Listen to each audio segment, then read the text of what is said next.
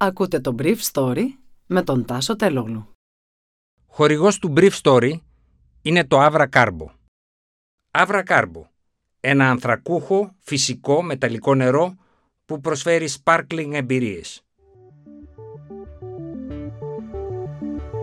Καλημέρα σας. Σήμερα είναι 3η Οκτωβατίου 2022 και θα ήθελα να μοιραστώ μαζί σας αυτά τα θέματα που μου έκανε εντύπωση. Τέσσερις από τις σημαντικότερες χώρες του Δυτικού Ημοσφαιρίου καλούν τους Ρώσους να μην στοχεύουν αμάχους, αλλά διστάζουν να επιβάλλουν ενεργειακό εμπάργκο στη Ρωσία εξαιτίας του γερμανικού βέτου. Οι Ηνωμένες Πολιτείες μετά τον Καναδά προχωρούν σε εμπάργκο πετρελαίου κατά των Ρώσων, χωρίς τους Δυτικοευρωπαίους συμμάχους τους.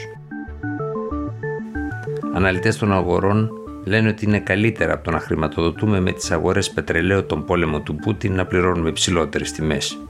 Πάντως, οι υψηλές τιμές που θα πληρώνουν οι Ευρωπαίοι θα συνεχίσουν να συμβάλλουν στη χρηματοδότηση του πολέμου.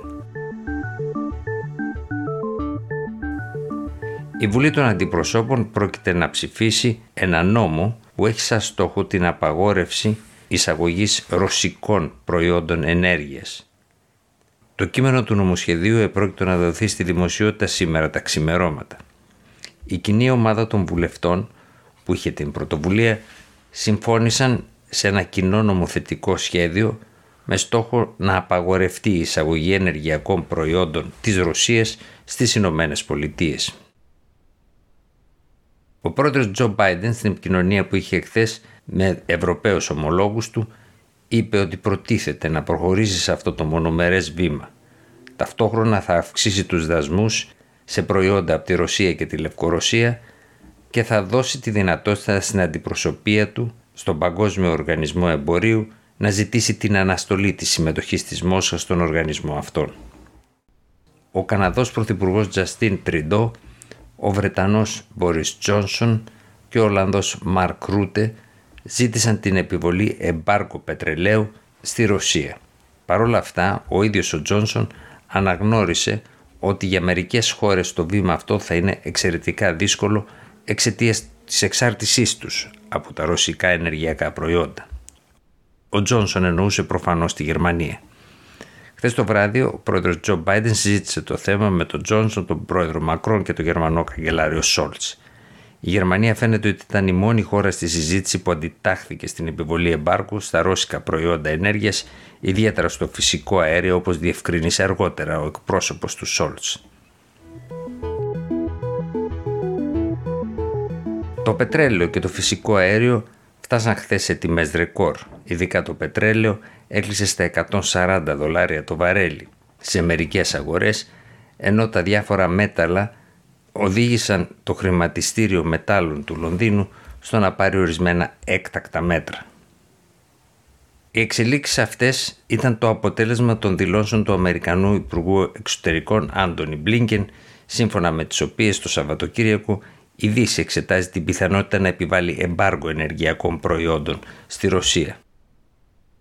Πάρα πολλοί αναλυτές, όπως ο Πολ Χόρσνελ της Standard Charter, είπε ότι ο πολιτικός υπολογισμός πίσω από τέτοια μέτρα είναι ότι είναι καλύτερο για τη Δύση να πληρώνει ψηλές τιμές παρά να δίνει τα χρήματα κατευθείαν στον Πούτιν για να χρηματοδοτεί τον πόλεμο στην Ουκρανία.